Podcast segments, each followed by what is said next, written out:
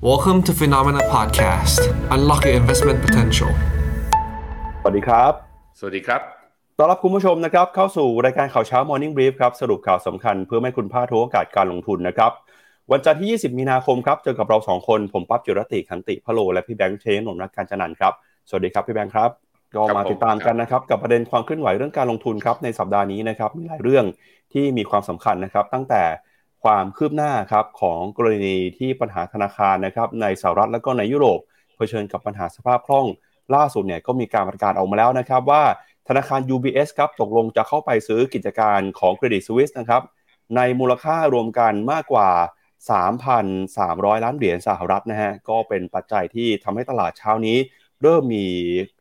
การคลายความวิตกกังวลไป เริ่มคลี่คลายไป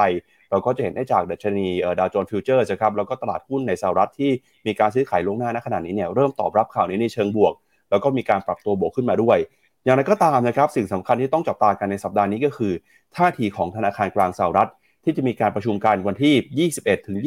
22 มีนาคมนี้นะครับตั้งแต่วันพรุ่งนี้เป็นต้นไปเนี่ยจะเป็นตัวชี้วัดว่า ตอนนี้ธนาคารกลางสหรัฐมีความมั่นใจ ถึงสถานการณ์ในภาคการเงินที่เกิดขึ้น มากน้อยแค่ไหนนะครับ ประกอบกับเองในช่วงนี้เราจะเห็นว่าธนาคารกลางหลายแห่งยังคงใช้นโยบายการเงินที่เข้มงวด สัปดาห์ที่แล้วเนี่ยก็มีธนาคารกลางยุโรปนะครับเดินหน้าขึ้นอัตราดอกเบี้ย 50 basis point ไป แล้วก็ปลายสัปดาห์ที่ผ่านมาครับธนาคารกลางของจีน ประกาศเซอร์ไพรส์ตลาดนะครับด้วยการลดสัดส่วนอัตราการการสำรองของธนาคารพาณิชย์ หรือว่า RR นะครับ Reserve Requirement Ratio โดยจีนยังคงเดินหน้านะครับกระตุ้นเศรษฐกิจต่อไป ขณะที่ชาติอื่นเนี่ยใช้นโยบายการเงินเข้มงวดนะครับ แล้วก็ปัจจัยสำคัญในสัปดาห์นี้เรื่องหนึ่งก็คือเรื่องของการเมืองครับพี่แบงค์คุณสีจิ้นผิงนะครับประธานาธิบดีของจีนเนี่ยมีกำหนดการจะไปเยือนรัสเซียครับขณะที่สถานการณ์เริ่มมีความตึงเครียดมากขึ้น ประเด็นสำคัญเรื่องที่สัปดาห์ที่แล้วก็คือศาลอาญาโลกนะครับมีการออกหมายจับประธานาธิบดีวลาดิเมียร์ปูตินของรัสเซียด้วยนะครับซึ่งเรื่องนี้จะเป็นอย่างไร แล้วอีกเรื่องหนึ่งที่พลาดไม่ได้เลยครับสัปดาห์นี้ก็คือ เรื่องของการเลือกตั้งในบ้านเราครับกำหนดการนะครับคาดการณ์กันว่าภายใน 1-2 วันนี้ครับ20-21เนี่ยอาจจะมีโอกาสที่ จะมีการยุบสภานะครับ ก่อนที่รัฐบาลจะครบวาระในช่วงของวันที่ 23 มีนาคมครับ เพราะฉะนั้นสัปดาห์นี้ตั้งแต่เรื่องของเศรษฐกิจ การเมืองในประเทศ การเมืองต่างประเทศเข้มข้นมากๆครับ เมื่อวานนี้พี่ปับ๊บผมใน Facebook ผมอะ่ะมันขึ้นมาว่าผมแชร์รูปอยู่รูปหนึ่งเมื่อ 10 ปีที่แล้ว เมื่อ 10 ปีที่แล้วนะ นั่นคือรูปของหน้าจอสตรีมมิ่งซึ่งตอนนั้นยังไม่ใช่หน้าจอแบบตอนนี้มันจะเป็นพื้นขาว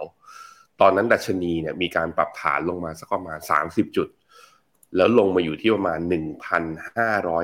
1,556 ผมดูชาร์ต SET Index อยู่ที่เท่าไหร่ SET Index หุ้นไทยอยู่ที่หนึ่งพันห้าร้อยหกสิบสามคือสิบปีที่ผ่านมาหุ้นไทยเราดัชนีอยู่ที่เดิม หุ้นไทยเราอยู่ที่เดิม นั่นมันเป็นสาเหตุนะเป็นเป็นมุมหนึ่งที่เห็นว่าในช่วงสิบปีที่ผ่านมา ตลาดเจอความผันผวนค่อนข้างเยอะ แล้วก็ว่ามันพอจะย้อน flashback ไปได้ว่า การปรับฐานที่รุนแรงหรือว่าที่น่าตกใจส่วนใหญ่มักจะเกิดขึ้นในช่วงเดือนมีนานี่แหละ แล้วปีนี้ก็เป็นอีกปีหนึ่งที่ repeat history ก็คือว่าในอดีตเนี่ยมันภาพมันกลับมาย้อนให้ให้เห็นอีกครั้งหนึ่งนะครับ งั้นเดี๋ยวเรามาดูภาพในสัปดาห์นี้กันนะครับว่าสินทรัพย์ต่างๆนะครับจะเริ่มต้นสัปดาห์เป็นอย่างไร แล้วก็จะมีความเคลื่อนไหวอะไรที่น่าสนใจบ้างพาคุณผู้ชมไปดูภาพนะครับกับสรุปความเคลื่อนไหวของผลตอบแทน แต่ละสินทรัพย์นะครับในรอบสัปดาห์ที่ผ่านมาหน่อยครับว่าแต่ละสินทรัพย์ให้ผลตอบแทนกันมากน้อยแค่ไหนนะครับสินทรัพย์ที่ให้ผลตอบแทนมากที่สุดในสัปดาห์ที่แล้วคือทองคำครับราคาทองคำเนี่ยบวกขึ้นมาได้อย่างร้อนแรงนะครับสัปดาห์ที่แล้วบวกขึ้นมาได้ถึง 6.5%ถ้าดู year to date นะครับทองคำบวกขึ้นมาแล้ว 9.1%ตามมาด้วยนะครับผลตอบแทนของรัฐบาลสหรัฐอายุ 10 ปีนะครับก็ปรับตัวขึ้นมา 1.6%ครับดัชนี S&P 500 นะครับสัปดาห์ที่แล้วเนี่ยแม้ว่าจะมีความผันผวนความกังวลนะครับ แต่สุดท้ายปิดสัปดาห์ไปดัชนี S&P 500บวกขึ้นมาได้นะครับ1.4%ฮะแล้วที่เหลือนะครับส่วนใหญ่ก็ปรับตัวลงมานะครับในสินทรัพย์สำคัญ ไม่ว่าจะเป็นตลาดหุ้นโลกครับสัปดาห์ที่แล้วติดลบไปประมาณ 0.1%ตลาดหุ้นในประเทศฝั่งของ emerging market นะครับติดลบไป 0.4 แล้วก็ค่างเงินดอลลาร์ครับมีการอ่อนค่ามาประมาณ 0.8%นะครับตลาดหุ้นญี่ปุ่น ตลาดหุ้นยุโรป ตลาดหุ้นของสหรัฐอาณาจักรปรับตัวลงไปแรงเลยครับตั้งแต่ 3-5%แล้วก็ที่ปรับตัวลงไป แรงที่สุดนะครับดูเหมือนจะเป็นราคาน้ำมันครับติดลบไปถึง 13%แล้วครับพี่แบงค์ล่าสุดเนี่ยนะครับมุมมองของทางเอ่อ Goldman Sachs นะครับออกมาบอกแล้วว่าจากเดิมนะครับที่เคยคาดหวังไว้ว่าราคาน้ำมัน สิ้นปีนี้จะมีโอกาสขึ้นไปแต่ระดับ 100 ดอลลาร์ต่อแบเรลได้ แต่จากปัจจัยนะครับความเสี่ยงเรื่องของเศรษฐกิจ ปัญหาสถาบันการเงินที่อาจจะลุกลามกลายเป็นตัวชะลอการเติบโตของเศรษฐกิจโลกทำให้ตอนนี้นะครับ Goldman Sachs เองออกมาปรับลดราคาเป้าหมายของราคาน้ำมัน ในปีนี้ลงนะครับ โดยบอกว่าในรอบ 12 เดือนเนี่ยอาจจะอยู่ที่ประมาณสัก 94-97 ดอลลาร์ต่อบาร์เรล จากก่อนหน้านี้นะครับที่เคยคาดการณ์ไว้จะขึ้นไปสูงถึง 100 ดอลลาร์ต่อบาร์เรลครับครับผมผมพามาดูกราฟทองที่หน้าหน้าจอผมนะที่ Trading View ราคาทองเนี่ยน่าสนใจมากพี่ปับ๊บเพราะเมื่อวันศุกร์วันเดียวนะ ราคาทองบวกวันเดียว66เหรียญโอ้ผมอิ่ม ผมอิ่มตรงนี้มากเลย แล้วผมปิด short ไปเอ้ยผมปิด long ไปเร็วด้วยแถวๆประมาณ 1,970 มันวิ่งขึ้นไปทำจุดสูงสุดนะฮะ ราคาทองขึ้นไปทำจุดสูงสุดเมื่อวันศุกร์คือ 1,889 ก็คือขึ้นไปเนี่ย ไปชนไฮไอไปชน previous high ของเมื่อวันที่ 18 เมษาของปี 2022 แต่ว่าเหตุการณ์ทั้งหมดทั้งมวลเนี่ยจะเห็นว่าทองเช้านี้ล่วงมาแล้ว 18 เหรียญนะตอนนี้ สาเหตุส่วนหนึ่งเป็นเพราะว่าข่าวที่เราเตรียมกันมาในการจะมาสรุปเช้านี้แหละหนึ่งก็คือ senior bank อ่าไม่ใช่อ่า senior official of senior officer ของอ่าทีมประธานาธิบดีโจไบเดนบินไปคุยกับคุณวอร์เรนบัฟเฟตตลาดก็เดาทันทีว่าจะขอเงินวอร์เรนบัฟเฟตมาซื้อธนาคารหรือเปล่า เพราะนั้นดีลอาจจะเกิดขึ้นอันนี้คือเรื่องที่หนึ่งเรื่องที่สองคือปัญหาเรื่อง Credit Suisse เหมือนจะจบแล้ว เพราะว่า UBS เนี่ยตกลงในการเข้าซื้อกิจการ สองอย่างเนี่ยก็เลยทำให้ตลาดมั่นใจว่าอาจจะไม่ลุกลามนะกลายเป็น severe crisis หรือว่าเป็นวิกฤตลุกลามไปที่อื่น เพราะว่าดูเหมือนรัฐบาลและธนาคารกลางจะเข้ามา attack สู่ปัญหาได้รวดเร็ว คือมันไม่ง่ายนะพี่ปับ๊บใช้ระยะเวลาประมาณ 2-3 วันทำการเท่านั้น และดีลของ UBS เนี่ยนี่ไม่ใช่ข่าวลือนะทุกคนเป็นการ announce และประกาศออกมาแล้วว่า UBS เข้าซื้อ Credit Suisse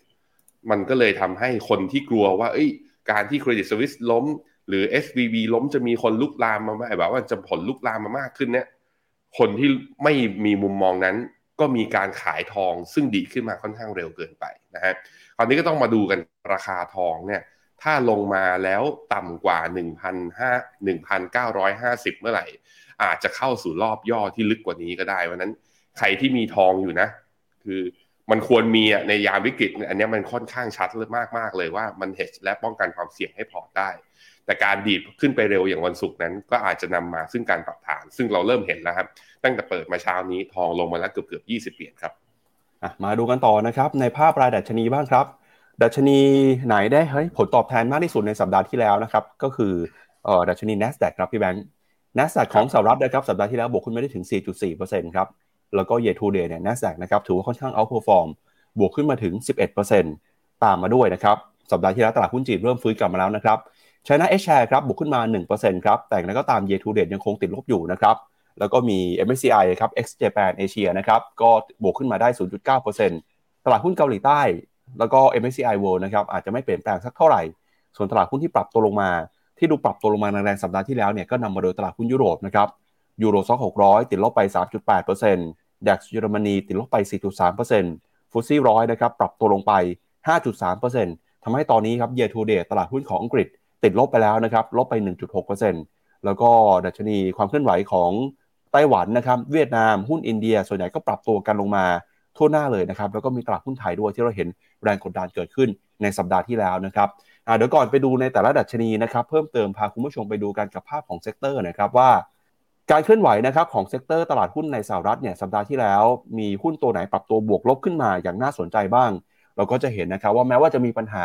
เรื่องของสภาพคล่อง มีความไม่มั่นใจในภาคการเงินการธนาคาร แต่อย่างไรก็ตามเนี่ยหุ้นในกลุ่ม tech นะครับสัปดาห์ที่แล้ว ถือว่าฟื้นตัวขึ้นมาได้ค่อนข้างแข็งแกร่งนำมาโดยหุ้นของ Microsoft นะครับบวกขึ้นมา 11.29% Google บวกขึ้นมา 10% Meta นะครับเจ้าของแพลตฟอร์ม Facebook บวกขึ้นมา 8% Apple บวกขึ้นมาได้3%นะครับแล้วก็ Amazon ครับบวกขึ้นมา 6.7% Tesla บวกขึ้นมาได้ 2.8%ในสัปดาห์ที่แล้ว แล้วก็ที่น่าสนใจก็คือหุ้นในกลุ่มธนาคารพาณิชย์นะครับที่ปรับตัวลงมา ก็ตั้งแต่หุ้นของ Berkshire Hathaway ครับติดลบไป 3% Wells Fargo ลบไป 7 นะครับ Morgan Stanley ลบ 8 American Express ลบ 8 JP Morgan ลบ 2.3 Bank of America ลบ 8.2 แล้วก็แน่นอนนะครับว่าพอราคาน้ำมันปรับตัวลงมาหนักแบบนี้หุ้นในกลุ่มพลังงานก็ยืนไม่ได้นะครับ Exxon Mobil ติดลบไป 8.8%เชฟรอนร่วงลงไป 5.3%ครับพี่แบงค์ถามว่ากลุ่มเทคและกลุ่มหุ้นกลุ่ม NASDAQ ร้อยเนี่ยบวกรีบาวได้แข็งแกร่งกว่าตัวอื่นยังไง ก็ ผมคิดว่าตลาดเริ่มคาดการแล้วว่า ผ่านการขึ้นดอกเบี้ยของเพดของของเฟดนะ อาจจะยังขึ้นอยู่เพื่อที่จะรักษาโมเมนตัมในการสู้กับเงินเฟอ้อมาอย่างยาวนาน แต่แต่ตอนนี้ตลาดเริ่มคิดแล้วว่า ขึ้นได้ไม่เยอะจากนี้หรือเปล่า เราเห็น Impact มาแล้ว หุ้นโกลด์จึงมีอัพไซด์ขึ้นมาหลังจากนี้ไปนะครับก็ต้องมารอดูอีกทีหนึ่งว่าและอีกเรื่องหนึ่งก็คือว่าการแอดแท็กเข้าสู่ปัญหานะอย่าง SVB เนี่ย กรณีนั้นจบลงปัญหายงอย่างค่อนข้างรวดเร็วจากการที่ FDIC เนี่ยเข้ามาประกัน แล้วก็คุ้มครองเงินฝากเป็นจำนวน นั่นก็ทำให้มันก็วิกฤตอาจจะไม่ลุกลามไปสู่ภาคเทคโนโลยี อันนี้คือสิ่งที่ตลาดคาดการก็น่าสนใจแต่ว่าก็จะเห็นนะฮะว่า มันเริ่มเป็น divergence กันพี่ปั๊บก็คือหุ้นเทคมีความพยายามที่จะวิ่งต่อได้ แต่ว่าหุ้นในทางฝั่งของพวก real sector นะกลุ่ม cyclical sector เราเห็นราคาน้ำมันทำนิวโลอันนี้ไม่ค่อยดีเท่าไหร่นะทุกคน มันแสดงให้เห็นว่าตลาดแล้วก็เทรดเดอร์เนี่ยอาจจะมองเห็นดีมานที่อาจจะซบซบเซาหรือชะลอลง ซึ่งตอนนี้หลายคนก็เริ่มคาดการณ์กันแล้วครับปั๊บแล้วก็เริ่มเป็นห่วงว่าปัญหาที่เกิดขึ้นในช่วงสัปดาห์สองสัปดาห์ที่ผ่านมา อาจจะนำมาสู่ไอเรียกว่าความเสี่ยงที่เศรษฐกิจของอเมริกา จะเข้าสู่ภาวะถดถอยเร็วขึ้นนั่นเองครับ พาคุณผู้ชมไปดูตลาดหุ้นของยุโรปหน่อยนะครับที่บอกว่าปรับตัวลงมาแรงเนี่ยจะเห็นว่าที่ลงมาหนักๆส่วนใหญ่จะอยู่ในกลุ่มธนาคารพาณิชย์นะครับเพราะว่ากลุ่มค้าปลีกกลุ่มสินค้าโภคบริโภคหรือแม้กระทั่งกลุ่มเทคโนโลยีในยุโรปเนี่ยยังคงยืนได้อยู่นะครับบางตัวยังบวกได้ซ้ำนะครับในรอบสัปดาห์ที่ลงมาหนักๆเนี่ยก็จะเห็นเป็นหุ้นของ HSBC นะครับที่ปรับตัวลงไปประมาณเกือบ 10%เอ่อ UBS นะครับติดลบไปประมาณ 10%นะครับแล้วก็มีหุ้นธนาคารพาณิชย์หลายตัว ทั้งในสหราชอาณาจักรนะครับ ในเยอรมนีในอิตาลีนะครับที่ปรับตัวลงมาจากความวิตกกังวลเรื่องของสถานการณ์นะครับภาคการเงินณขณะนี้ครับอันนี้เป็นภาพความเคลื่อนไหวนะครับของตลาดหุ้นยุโรปโดยรวมครับพาคุณผู้ชมไปดูต่อครับแล้วใน sector สหรัฐล่ะครับมีหุ้นตัวไหนปรับตัวเป็นยังไงบ้างนะครับก็จะเห็นว่าหุ้นในกลุ่มที่เกี่ยวข้องไอทีนะครับการอุปโภคบริโภค กลุ่ม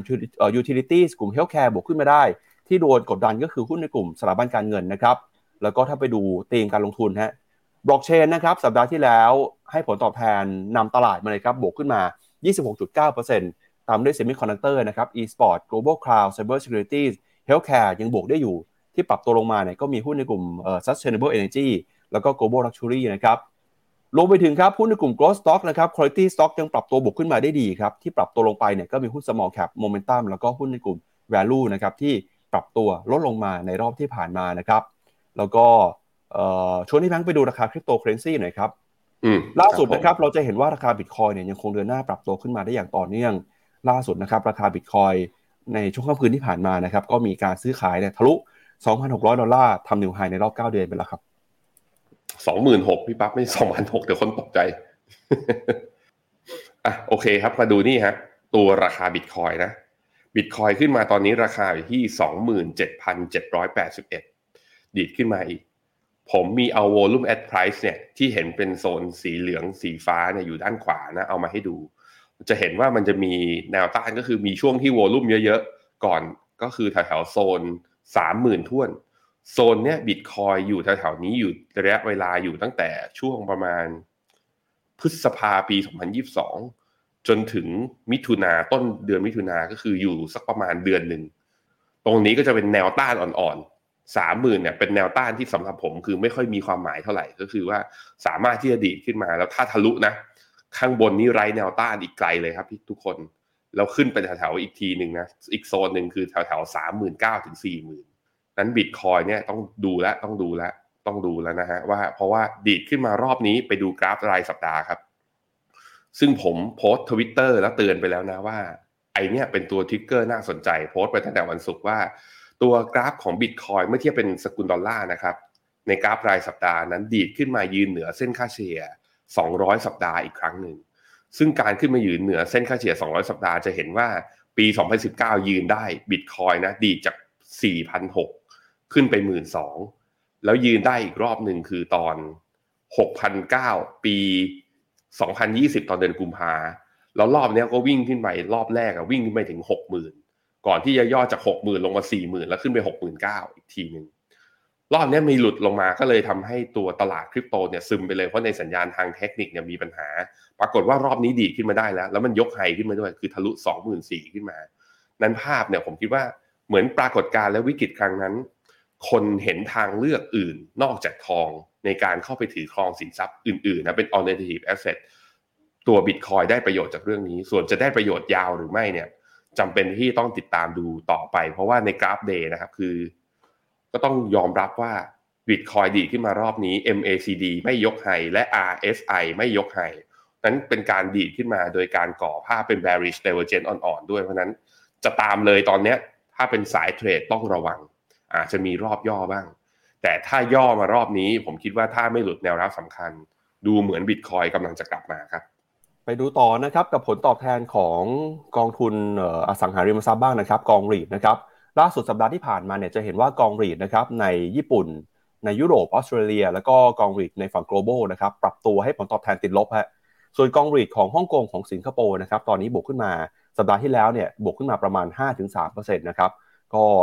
สถานการณ์ความกังวลครับพี่แบงค์แล้วก็เรื่องของการใช้นโยบายการเงินอัตราดอกเบี้ยที่ตอนนี้ตลาดเนี่ยประเมินว่า จะค่อยๆชะลอนะครับไม่รีบร้อนขึ้นดอกเบี้ยเหมือนก่อนหน้านี้ ก็ส่งผลต่อความเคลื่อนไหวของผลตอบแทนในกองหลีด้วยนะครับ อืมครับผม แต่ว่าถ้าเมื่อไหร่นะ ดอกเบี้ยนโยบายหรือก็ตลาดคาดการว่าดอกเบี้ยถึงจุดสิ้นสุดแล้วแล้วมีโอกาสลงเนี่ย ผมคิดว่าฟันฟลอจะไหลเข้ากลับเข้ารีดอีกครั้งหนึ่งนะครับ ก็จำเป็นที่จะต้องดูครับ โดยเริ่มต้นที่สัปดาห์นี้เลยก็ได้ฮะผลการประชุมของ FOMC จะเป็นตัวชี้วัดระดับหนึ่งเหมือนกัน รวมถึงถ้อยแถลงของคุณโจมพาวเวลว่า คิดต่อเหตุการณ์ที่เพิ่งเกิดขึ้นไปในช่วง 2 สัปดาห์ที่ผ่านมาอย่างไร และคิดต่อเงินเฟ้ออย่างไร แล้วคิดต่อดอกเบี้ยนโยบายในอนาคตอย่างไง ตรงนี้ก็จะเป็นไกด์ไลน์ไม่ใช่แค่ตัวรีดนะ หมายถึงสินทรัพย์เสี่ยงทุกอย่างเลยในโลกนะครับ ครับไปดูต่อกับค่าเงินบ้างครับ ล่าสุดนะครับสัปดาห์ที่แล้วค่าเงินดอลลาร์อ่อนค่าไปประมาณ 0.8%ครับเพราะว่าความกังวลนะครับเรื่องของสถานการณ์เศรษฐกิจโลก แล้วก็ปัญหาในภาคการเงินของสหรัฐ ทำให้ตลาดคาดว่าธนาคารกลางสหรัฐจะไม่ขึ้นดอกเบี้ยอย่างร้อนแรงเหมือนที่เคยประกาศไว้ก่อนหน้านี้ ส่งผลทาให้ครับค่างเงินดอลลาร์อ่อนค่ามาอย่างรวดเร็วนะครับแล้วค่าเงินที่แข็งค่าเมื่อเทียบกับดอลลาร์ก็มีตั้งแต่เงินเยนนะครับแข็งค่าขึ้นไป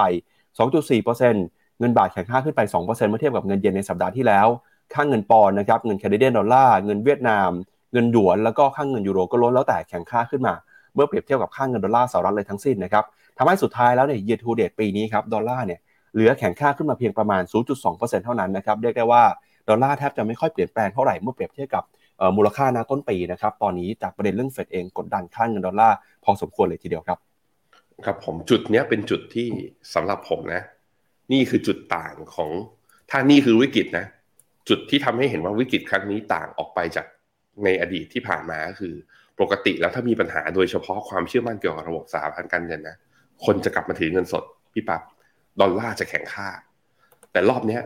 บอลยิวลงก็คือคนไปถือพันธบัตรอย่างน้อยก็มียิวไงคนไปถือทอง เพราะไอ้ทองก็เป็นสินทรัพย์ปลอดภัยมาตลอดอย่างยาวนาน และคนไปถือบิตคอยแต่ในขณะที่ดอลลาร์ในช่วงสัปดาห์ที่ผ่านมามีการอ่อนค่า ไม่แน่ใจเหมือนกันว่าคือถ้าเกิดวิกฤตเป็นวิกฤตจริงๆ แล้วดอลลาร์จะกลับมาแข็งค่าได้ไหม แต่เนี่ยผมเห็นเป็นจุดสังเกตน้อยเล็ก ๆ น้อยๆแล้วกันครับ ให้ทุกคนมองเห็นว่า ภาพของนักลงทุนในตลาดโลกกำลังมองดอลลาร์เปลี่ยนไปหรือไม่นะชวน discuss กันเรื่องนี้เผื่อใครมีไอเดีย ลองแชร์คอมเมนต์กันเข้ามาหน่อยนะครับไปดูผลตอบแทนของพันธบัตรรัฐบาลสหรัฐบ้างนะครับ สัปดาห์ที่แล้วเนี่ยเป็นสัปดาห์ที่ผลตอบแทนของ bond yield ค่อนข้างผันผวนนะครับล่าสุดครับ bond yield อายุ 2 ปีนะครับของสหรัฐเนี่ยให้ผลตอบแทนติดลบไปถึง 74 basis point เลยทีเดียวครับพี่แบงค์แล้วก็ถ้าเป็นอายุ10ปีเนี่ยนะครับติดลบไปถึง 27 basis point ฮะ เราไม่ค่อยเห็นภาพนะครับที่บอลยูผันผวนมากขนาดนี้ฮะคือสัปดาห์ก่อนหน้านี่คือบวกขึ้นมาแรงมากสัปดาห์นี้ก็คือติดลบไปค่อนข้างแรงทีเดียวนะครับ ก็เป็นความผันผวนที่เกิดขึ้นจากนโยบายการเงินที่เรียกได้ว่าคาดเดาไม่ได้เลยนะครับ ภาพในแต่ละสัปดาห์เนี่ยมีมุมมองเปลี่ยนไปอย่างหน้ามือเป็นหลังมือ ตอนแรกบอกว่า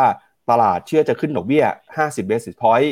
ปรากฏว่าตอนนี้มองเหลือขึ้นเพียงแค่ 25 แล้วก็มีประเด็นด้วยนะครับ ก่อนหน้านี้บอกว่าจะไม่ลดดอกเบี้ยในปีนี้ ตอนนี้คนก็เริ่มเชื่อว่าปีนี้อาจจะมีการลดดอกเบี้ยก็ได้ของนโยบายการเงินสหรัฐนะฮะ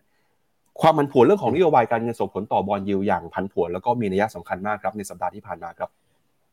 อืมครับผมอะถ้าดูจากตัว bond yield จะเห็นว่าก็มีแรงซื้อมาทั้งหมดนะ มันไม่ใช่แค่ตัวบอลสหรัฐ บอลเยอรมัน บอลญี่ปุ่น บอลไทยตัว 10 ปีเนี่ย yield basis point เนี่ยปรับลดลงทั้งหมด แปลว่ามีแรงซื้อเข้ามา คุณจาวิสบอกว่าผมไปว่าบอกวิกฤตศรัทธาดอลลาร์เดี๋ยวมีคนโวยวายนะ คือผมมองจากตัวตลาดมันไม่ใช่มุมแบบว่าว่ามันก็จะชัดเจนอะ bond yield ลงแปลว่าอะไร bond yield ลงแปลว่ามีคนซื้อบอลแต่ตัวดอลลาร์มันกลับไม่แข็งไงแสดงว่ามันเป็นการโยกสินทรัพย์ของภายในของคนที่ถือดอลลาร์กันเองในการเริ่มกระจายความเสี่ยง มันคงไม่ได้แบบว่าเกิดการแบบว่า collapse ของดอลลาร์ในระยะเวลาแบบอันสั้นหรอก แต่มันทำให้เห็นว่าคนส่วนหนึ่ง เริ่มคิดว่าจะกระจายความเสี่ยงมาอยู่ใน asset อื่นมากขึ้นอะผมพาไปดูกราฟของตัวดอลลาร์อะ bond bond yield สองปีกับสิบปีนะ bond yield สองปีอย่างที่พี่ปั๊บบอกเลยมันผันผวนมากเห็นไหมร่วงลงมาเมื่อวันจันทร์สัปดาห์ที่แล้วนะทดสอบเส้นค่าเฉลี่ย200 วัน ลงมาอยู่ที่จุดต่ำสุดคือ 3.9 คือหลุดหลุด4%นะแล้ววันอังคารดีดขึ้นไปครับ จาก 3.9 ดีดขึ้นไปที่ 4.2 แล้ววันพุธดีดลงมาใหม่ วันพุธดีดลงมาเหลือ 3.7 แล้ววันพฤหัสดีดขึ้นไปครับ อยู่ที่ 4.1 แล้วเข้าเมื่อวันศุกร์มีแรงล่วงลงมาแล้วต่ำกว่าเส้นค่าเฉลี่ย 200 วันอีกครั้งหนึ่ง ลงมาอยู่ที่ 3.8 คือสลับข้ามขึ้นลง4ไอตัวที่ระดับ 4%เนี่ยมาทั้งสัปดาห์เลย นี่คือบอลยูสองปี ไปดูตัว 10 ปีฮะเช่นเดียวกันนะ ข้ามขึ้นลงไอ้ตรงเส้นค่าเฉลี่ย 200 วันเนี่ยคือเป็นเส้นจุดวัดใจระดับหนึ่ง ล่าสุดตอนนี้เช้านี้อยู่ที่เท่าไหร่เอ่ยเช้านี้วันจันทร์อยู่ที่3.49นี่อันนี้ก็น่าสนใจคือ ตอนที่ตอนที่มันมีเรื่อง SVB Bank กับ Signature Bank เนี่ย ตัว yield นะก่อนหน้านี้ตัว inverted yield curve นั้นถ่าง ส่วนต่างระหว่างตัวดอกเบี้ยของ bond yield สองปีกับ bond yield สิบปี อยู่ที่ประมาณลบหนึ่งเปอร์เซ็นต์พี่ปั๊บตอนนี้ต่ำกว่าลบศูนย์จุดห้าแล้ว แป๊บเดียวนะ สาเหตุเป็นเพราะว่ามีแรงซื้อกลับเข้ามาใน bond yield ตัวสองปีเร็ว เพราะว่าเชื่อว่าเฟดจะไม่ขึ้นดอกเบี้ยเร็วอีกต่อไป แต่ถ้าลองไปดูสถิติย้อนหลัง ลองไปดูที่ไลฟ์ที่คุณเจษกับคุณหยงคุยกันก็ได้มีกราฟกราฟหนึ่งฮะทุกครั้งที่เฟดกลับมาทำ easing policy หรือผ่อนคลายนโยบายการเงิน มักจะเป็นจุดเริ่มต้นของตลาดหุ้นขาลงแทบจะทุกครั้งเลย นั่นคือเฟด easing ก็จริงแต่การ easing มันเพราะว่าเขาเห็นแล้วไงว่าเศรษฐกิจมีปัญหา เลยจำเป็นต้องกลับไปกระตุ้นเศรษฐกิจอีกครั้ง แล้วมักจะไม่ทันก็คือว่ามักจะชะลอ แล้วตลาดหุ้นมักจะปรับฐานลงก่อนเพราะนั้นโอกาสการซื้อ อาจจะแบบว่าไม่ใช่ซื้อตรงนี้นะเราอาจจะได้ซื้อข้างล่างที่ถูกกว่านี้ก็ได้ ในแง่ของตลาดหุ้นนะครับ ครับเรามาดูประเด็นใหญ่นะครับที่เกิดขึ้นในเมื่อเช้านะครับ ตื่นมาหลายคนอาจจะเห็นข่าวนี้แล้วนะครับ ซึ่งเป็นข่าวที่ทำให้ตลาด คลายความกังวลไปพอสมควรครับแล้วก็ทำให้บรรยากาศการลงทุนในตลาดหุ้นเนี่ยเริ่มค่อยๆฟื้นขึ้นมา ล่าสุดนะครับดาวโจนส์ future แล้วก็ตลาดหุ้นที่มีการซื้อขายล่วงหน้าในเช้านี้เนี่ยก็ปรับตัวบวกขึ้นมาตอบรับข่าวนี้นะครับก็คือธนาคาร UBS ครับซึ่งเป็นธนาคารรายที่ใหญ่ที่สุดของสวิตเซอร์แลนด์ได้ตกลงเข้าไปซื้อกิจการของเครดิตสวิสนะครับในวงเงิน 3,000 ล้านฟรังก์สวิสหรือว่าคิดเป็นเงินดอลลาร์อยู่ที่ 3,230 ล้านดอลลาร์สหรัฐนะครับ ซึ่งหน่วยงานกำกับนะครับดูแลด้านการเงินของรัฐบาลสวิตเซอร์แลนด์เนี่ยเข้ามามีส่วนนะครับในการทำข้อตกลงครั้งประวัติศาสตร์นี้ด้วย การซื้อกิจการดังกล่าวนะครับเกิดขึ้นภายใต้การดำเนินงานร่วมกัน ระหว่างธนาคารกลางของสวิตเซอร์แลนด์แล้วก็รัฐบาลของสวิตเซอร์แลนด์นะครับรวมถึงหน่วยงานกำกับดูแลตลาดของสวิตเซอร์แลนด์ด้วย โดยธนาคารกลางสวิตเซอร์แลนด์นะครับให้คำมั่นสัญญาว่าจะจัดสรรกู้ให้เงินกู้ยืมนะครับจำนวนสูงถึง1 0 0 0 0แสนล้านฟรังก์ครับคิดเป็นเงินดอลลาร์อยู่ที่ประมาณ1 8 0 0 0ล้านดอลลาร์เพื่อสนับสนุนการเทคโอเวอร์กิจการในครั้งนี้ด้วย ขณะที่รัฐบาลนะครับของสวิตเซอร์แลนด์ก็ให้คำอนุมัติ เงินค้ำประกันสูงถึง 9,000 ล้านดอลลาร์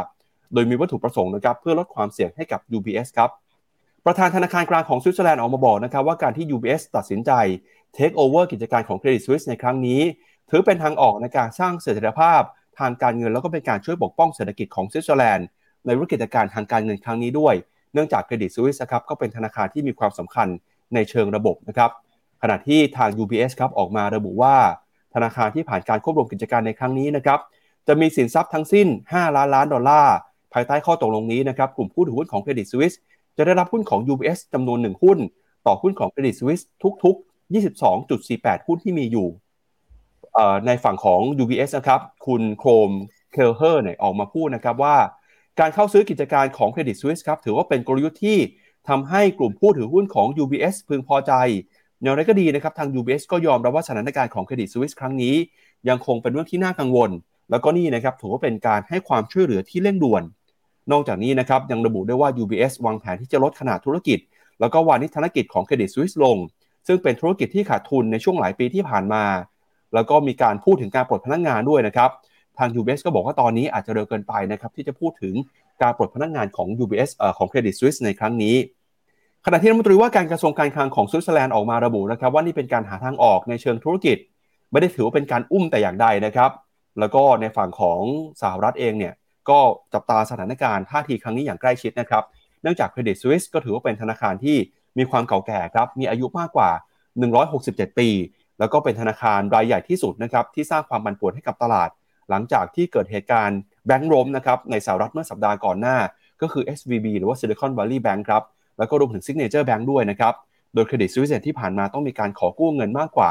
54,000 ล้านดอลลาร์นะครับจากธนาคารกลางของสวิตเซอร์แลนด์ก็เรียกได้ว่า ตอนนี้เนี่ยเป็นการต่อหายใจออกไปนะครับ ปัญหาในระยะสั้น ถือว่ามีความชัดเจนมีความคลี่คลายไป อย่างไรก็ตามนะครับน้องทุนก็ยังคงจับตาอยู่ว่า เรื่องนี้เนี่ยจะมีใครนะครับที่ออกมามีปัญหาแล้วก็ต้องให้รัฐบาลหรือว่าให้ภาคธนาคารพาณิชย์ภาคเอกชน เจ้าอื่นมาช่วยเหลือโลมาอุ้มหรือเปล่าครับแบงค์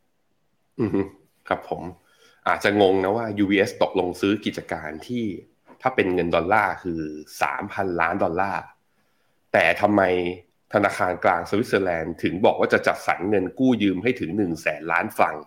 ก็คิดเป็นประมาณหนึ่งแสนล้านดอลลาร์ คือทำไมให้เงินกู้เยอะกว่าหุ้นที่ตัวเองซื้อคำตอบก็คือเอ่อคำตอบก็คือ CS มีหนี้อยู่ข้างในนั้นด้วยไง ก็ต้องเอาเงินเข้าไปเคลียร์หนี้ คือให้หุ้นถูกก็คือแทบจะให้คือก็คล้ายๆ กับเหมือนตอนที่ HSBC ประกาศซื้อ SVB สาขาที่อังกฤษอะแค่หนึ่งปอนด์แต่ได้หนี้ไปด้วย เพราะฉะนั้นมันไม่ได้ซื้อได้ของถูกมาได้มาก็คือ ก็ถือว่าตัวเองเป็นลูกหนี้ต้องจ่ายเงินจ่ายดอกเบี้ยและจ่ายเงินต้น ให้คืนให้กับเจ้าหนี้เก่าของเขาด้วยนะครับคราวนี้ผู้ถือหุ้น CS จะเป็นยังไง ผู้ถือหุ้น CS ก็จะเข้าใจว่าจะทำการเป็น swap หุ้นนะในอัตราส่วนที่ เท่าไหร่นะพี่ปับ๊บครับ 22 ประมาณ 22 หุ้นครับของ Credit Suisse ต่อหนึ่งหุ้นของ UBS ครับ อือหือ ก็หายไปเยอะนะ เอาตรงๆ คือหายไปเยอะ ถ้าเทียบเป็นต่อราคาราคา Credit Suisse เมื่อสัปดาห์ที่ผ่านมาอยู่ที่ประมาณ2ฟังออกลงมาก็เหลือประมาณสัก 0.3 0.4 ก็คือหายไปเยอะ แต่ว่าก็ไม่มีทางเลือกครับผมให้ดู 2 ธนาคารนี้เป็นรูปของกราฟแล้วกันครับมาที่หน้าจอผมนะ สีน้ำเงินคือหุ้นของ UBS ตัวราคาหุ้นของ UBS ผมย้อนกลับไปตั้งแต่ปี 19896 ให้ดูเลย แล้วก็หุ้นของ CS หรือ Credit Suisse เนี่ยคือตัวสีส้ม จะเห็นว่าหุ้นของสองธนาคารเนี่ยเคลื่อนไหวในทางเดียวกัน เคลื่อนไหวในทางเดียวกันนะ จนมากระทั่งนี่แหละ พอเข้าจุดเปลี่ยนคืออปี 2021จากปี 2000อะปี 2021 จะเห็นว่าเกิด divergence แล้วก็คือ UBS เนี่ยราคายังสามารถที่จะปรับตัวขึ้นไปได้อยู่ มีความผันผวนบ้างนะ แต่ CS นี่เข้าขาลงอย่างเดียวเลย เข้าขาลงมีปัญหาอยู่ตรงนี้แหละนี่ นี่คือสองธนาคารใหญ่ที่สุดของอ่าเครดิตสวิสเอ้ยของของสวิตเซอร์แลนด์ ตอนนี้จะเหลือแค่หนึ่ง นี่เป็นดีลประวัติศาสตร์เหมือนกันนะครับ ถามว่าแล้วดีลจะเกิดขึ้นเมื่อไหร่ ก็คิดว่านี่เป็นการประกาศก่อน ตอนนี้ก็ on process ในเรื่องของสัญญา น่าจะมีหลายเรื่องอีกเยอะแยะมากมาย คิดว่าทางการเขาคาดว่าน่าจะเสร็จปลายปีนี้ นั้นตรงเนี้ยอุดรอยรั่ว แล้วก็อุดวิกฤตของตัว CS ได้แน่ ๆ ส่วนหนึ่งก็คือ เพราะว่าเป็นสถาสถาบันการเงินแล้วเป็นธนาคารที่ค่อนข้างใหญ่ มีผลต่อทั้งระบบเศรษฐกิจของตัวสวิตเซอร์แลนด์เอง และระบบภาคการเงินของยุโรปทั้งภูมิภาคด้วย หยุดไปก่อน แต่ปัญหาคือเมื่อกี้ที่ป้าบอกแต่ใช่เลยคือ ตลาดหุ้นน่ะจะรีบาวได้ก็ต้องบอกว่านี่คือปัญหาที่จบสิ้นแล้วจะไม่มีตัวอื่นถัดมา ถ้าเป็นอย่างนั้นตลาดหุ้นจะวิ่งได้ แต่ถ้าไม่ใช่ ผมคิดว่าตลาดหุ้นเนี่ยในสัปดาห์นี้ก็อาจจะตอบรับอีกแบบหนึ่งว่าอะมันเกิดตัวหนึ่งแล้ว แล้วยูรีบอุ้มตั้งแต่ตอนแรกเลย คนอื่นมาอยู่ก็ต้องอุ้มต่อไป แล้ว SNB เอง ยุโรปเอง หรือเฟดเองมีเงินพอที่จะช่วยอุ้มขนาดไหนนะครับ ครับ ไปดู ข้อมูลล่าสุดนะครับของ Credit Suisse กับ UBS หน่อยนะฮะเราจะเห็นว่าตอนนี้เนี่ย Market Cap นะครับระหว่าง 2สถาบันการเงินนี้นะครับ UBS ครับตอนนี้มีมูลค่าอยู่ที่ประมาณ 60,000 ล้านเหรียญสหรัฐนะครับส่วนในฝั่งของเอ่อ Credit Suisse ครับมูลค่าเนี่ยค่อยๆลดลงมาเรื่อยๆ ตอนนี้เหลืออยู่ต่ำกว่า 10,000 ล้านเหรียญแล้วนะครับ ก็ในช่วงที่ผ่านมาครับเราจะเห็นว่าในฝั่งของ Asset เนี่ยนะครับทั้งสองฝั่งก็มีความแตกต่างกันนะครับ ช่วงที่ผ่านมา Credit Suisse เนี่ยถือว่ามีการบริหารจัดการที่ผิดพลาดทำให้มูลค่านะครับของกิจการแล้วก็ Asset ต่างๆเนี่ยมีมูลค่าที่ลดลงไปนะครับไม่ว่าจะเป็นฝั่งของ Investment Bank ฝั่งของ Swiss Bank นะครับหรือว่า Wealth Management เอง แล้วก็ Asset Management ด้วยนะครับที่ทำผลตอบแทนได้ไม่ดี แล้วก็มีเม็ดเงิน outflow ไหลออกมา มูลค่าสินทรัพย์ที่บริหารจัดการอยู่ก็ค่อย ๆ หายไปเรื่อยๆนะครับแล้วก็เป็นข้อมูลเพิ่มเติมครับพี่แบงค์เราก็เห็น total asset เนี่ยทั้ง 2 ที่นะครับ เมื่อเปรียบเทียบกันเนี่ยก็มีส่วนต่างกันอยู่ในสัดส่วนที่สูงพอสมควรเลยทีเดียวนะครับ net income เนี่ยปี2ปีที่ผ่านมาเครดิตซูสเนี่ยถือว่ารายได้หดหายไป จนถึงขนาดติดลบเลย แล้วก็เป็นงานขาดทุนด้วยนะครับอืมครับผมแต่ในขณะที่ UBS เนี่ยจะเห็นว่าผลประกอบการแม้แต่ช่วงที่แย่นะ tough time เนี่ยอย่างปี 2017 เนี่ยเขาก็ยังมีกำไร คือเขามีกำไรมาต่อเนื่องมาตลอด แทบไม่มีปีที่ขาดทุนเลย นั่นก็เลยเป็นเหตุผลที่ว่ายังอยู่รอดนะแล้วก็ผ่านมาได้ เนี่ยผมคิดว่าระบบการปัญหาเรื่องการจัดการเนี่ย Credit Service มีปัญหาจริงแหละนะเท่าที่ดู แล้วก็หวังว่านะครับ ผมหวังว่าดีลนี้จะน่าเป็นการอุดรอยรั่ว แล้วก็อุดเออแล้วก็เพิ่มความมั่นใจให้กับตลาดกลับมาได้อีกครั้งหนึ่งแหมผมก็อยากให้ตลาดมันขึ้นเหมือนกัน แต่ก็ต้องดูครับว่า React ของตลาดเนี่ยในภาคการเงินนะผมต้องดูต้องไปดูตลาดบอลตลาดตัวอนุพันธ์นะไอตัว CDS อย่างเงี้ยว่าเป็นยังไงและอีกเรื่องหนึ่งที่ต้องไปดูคือเรื่องฟันฟลูนะครับ ครับแม้ว่าในการตกลงซื้อกิจการในครั้งนี้ของ UBS นะครับจะได้รับความช่วยเหลือจากรัฐบาลไม่ว่าจะเป็นกระทรวงการคลังนะครับรวมไปถึงธนาคารกลางของสวิสด้วย ที่บอกว่าจะให้เงินกู้ยืมนะครับกว่า 1 0 0 0 0แสนล้านฟรังก์สวิสเนี่ยนะฮะอย่างไรก็ตามนะครับพอมีดีลนี้เกิดขึ้นมาตลาดก็ยังคงมีความไม่แน่ใจนะครับ เพราะว่าผู้ถือหุ้นเนี่ยที่ถือหุ้นของเครดิตสวิสอยู่อาจจะไม่ได้พอใจนักนะครับ เพราะไปซื้อสินทรัพย์ที่อาจจะได้รู้ว่าไม่มีคุณภาพเข้ามารวมเนี่ยทำให้ตอนนี้นะครับ credit default swap ของ UBS ครับเดินหน้าปรับตัวพุ่งขึ้นมาอย่างต่อเนื่องเลยครับก็เป็นการสะท้อนความกังวลของนักลงทุนที่มีอยู่ในหุ้นตัวนี้นะครับอะดูอย่างนี้คุณอาจจะดูว่าสูงนะ คืออย่างเครดิตเอ้ยตัวเครดิตเซอร์วิสหรือ CS เนี่ย credit default swap เนี่ยวิ่งขึ้นไปหลักพันนะ ถ้าเป็นตัว 1 ปี ถ้าเป็นตัว 5 ปีเนี่ยอยู่ที่ประมาณ 750 UBS เนี่ยเหมือนกราฟเนี่ยจะดูเหมือนพุ่งสูง แต่จริงๆ แล้วอยู่ที่ 1,000 ตอนนี้เท่าไหร่หนึ่งร้อยสามสิบสองครับอะหนึ่งร้อยสามสิบสองยังถือว่ายังน้อย กว่าตัวเครดิตสวิสมากนะฮะแต่ก็นั่นแหละอย่างที่ทุกคนก็กังวลก็แบบว่า เหมือนดิวนี้มันเป็นดิวจับยัดอะ UBS เองไม่ได้อยากได้ แล้วก็เมื่อตอนเสาร์อาทิตย์ผมตามข่าวดูอะตอนแรกวงเงินในการเข้าซื้อต่ำกว่านี้นะ ตอนแรกตกลงกันไว้ UBS ขอยืนว่าอยู่ที่หนึ่งพันล้าน CS ก็บอกจะบ้าเหรอหนึ่งพันล้านเหมือนแจกฟรีเนี่ยก็เลยต่อรองกันขึ้นมาที่สามจุดสองพันล้านนะตอนนี้ มันแสดงให้เห็นแหละว่า UBS จริง ๆ แล้ว ตีค่าตัว Credit Service ไว้ต่ำกว่านั้น แต่ว่าน่าจะเป็นเพราะธนาคารกลาง แล้วก็ตัวรัฐบาลของ Credit Service ไอของสวิตเซอร์แลนด์เนี่ยแหละที่ขอให้ดีลนี้เกิดขึ้น ด้วยการให้วงเงินช่วยเหลือด้วยนั่นเองครับครับยังไงเรื่องนี้นะครับยังคงเป็นเรื่องสำคัญที่ส่งผลต่อการลงทุน ในสัปดาห์นี้นะครับ ถ้ามีความคืบหน้าเพิ่มเติมเนี่ยเราจะมาอัปเดตกันในรายการ Morning Brief ทุกวันเลยนะครับ อีกเรื่องหนึ่งครับที่ถือว่าน่าตื่นเต้นไม่แพ้กันครับคือเรามีตัวละครใหม่เข้ามาอยู่ในวิกฤตการณ์ปัญหาเรื่องของความไม่มั่นใจนะครับในภาคการเงินสหรัฐตอนนี้แล้ว ก็คือคุณปู่วอร์เรนบัฟเฟตนะครับในสัปดาห์ที่แล้วเนี่ยมีข่าวครับว่าคุณปู่วอร์เรนบัฟเฟตนะครับได้มีโอกาสพูดคุยกันกับคณะทำงานของรัฐบาลสหรัฐนะครับโดยคุณโจไบเดนเนี่ยครับซึ่งเป็นทีมของคุณโจไบเดนนะครับคุยกันหลายครั้งเลยครับเรื่องที่เกี่ยวข้องกับวิกฤตธนาคารในครั้งนี้นะครับตลาดก็วิเคราะห์กันว่าเขาคุยอะไรกันบ้าง มีอยู่2 ข้อสงสัย2สันนิษฐานนะครับว่าเขาคุยเรื่องอะไรกัน เรื่องที่1เนี่ยก็คือ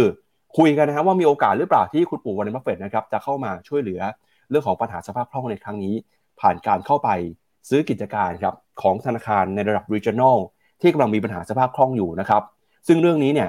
เคยเกิดขึ้นมาแล้วนะครับ อันนี้คือเรื่องที่1นึ่งฮะเรื่องที่ 2 คือการเข้าไปขอคำแนะนำครับเพราะว่าคุณวอร์เรนบัฟเฟตเองก็ถือว่าผ่านวิกฤตมาหลายครั้งนะครับ แล้วก็มีประสบการณ์มีความรู้ความสามารถ ทีมคณะทำงานของโจไบเดนอาจจะเข้าไปขอคำแนะนำคำชี้แนะก็ได้ครับ ไปดูข้อสันนิษฐานที่หนึ่งหน่อยฮะทำไมตลาดถึงคิดว่า ทีมคณะทำงานของคุณโจไบเดนเนี่ยอาจจะไปขอหรือว่าไปเจรจาให้คุณวอร์เรนบัฟเฟตเข้ามาช่วยเหลือนะครับด้วยการเข้าไปซื้อกิจการของ regional bank ในขณะนี้ ย้อนกลับไปตั้งแต่ปี 2008 เลยนะครับ ตอนที่เกิดเหตุการณ์วิกฤตการณ์ทางเศรษฐกิจเนี่ยคุณปู่วอร์เรนบัฟเฟตครับถือว่ามีประวัตินะครับเคยเข้าไปลงทุนในธนาคารที่มีปัญหาอยู่ ตอนนั้นปี 2008 ครับเอ่อ Lehman Brothers มีปัญหานะครับ Berkshire Hathaway ครับก็ได้มีการเข้าไปซื้อหุ้นของ Lehman Brothers นะครับแล้วก็อีกครั้งหนึ่งครับคือปี 2011 ครับถ้าใครจำมาได้ ตอนนั้นเนี่ยมีความกังวลกันเรื่องของธนาคาร Bank of America นะครับว่าจะมีปัญหา Berkshire Hathaway ครับเข้าไปซื้อหุ้นนะครับแล้วก็อัดฉีดเงินมากกว่า 5,000 ล้านเหรียญสหรัฐนะครับส่งผลทำให้ครับสุดท้ายแล้วเนี่ย Bank of America ก็สามารถรอดพ้นวิกฤตครั้งนั้นได้ แล้วปัจจุบันเนี่ย ถือว่าเป็นดีลที่ประสบความสำเร็จนะครับของ Berkshire Hathaway ด้วย เพราะว่าจากการเข้าไปซื้อ Bank of America ตอนนั้นเนี่ยทำให้ Berkshire Hathaway ครับได้กำไรจากการเข้าไปซื้อหุ้น มูลค่ารวมกันมากกว่า 12,000 ล้านเหรียญสหรัฐนะครับแล้วก็เข้าไปมีประวัติในการลงทุนนะครับใน Goldman Sachs ด้วยฮะอันนี้ก็ถือว่าเป็น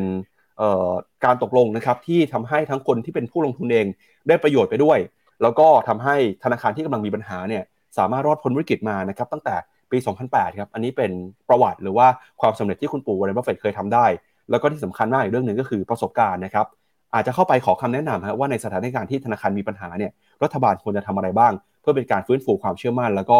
ทำให้นักลงทุนเนี่ยกลับมานะครับ ไม่มีการแห่ไปถอนเงินจากธนาคารณขณะนี้ครับพี่แบงค์อือครับผม ผมดูจากอันนี้เว็บไซต์เป็นเรียก alternative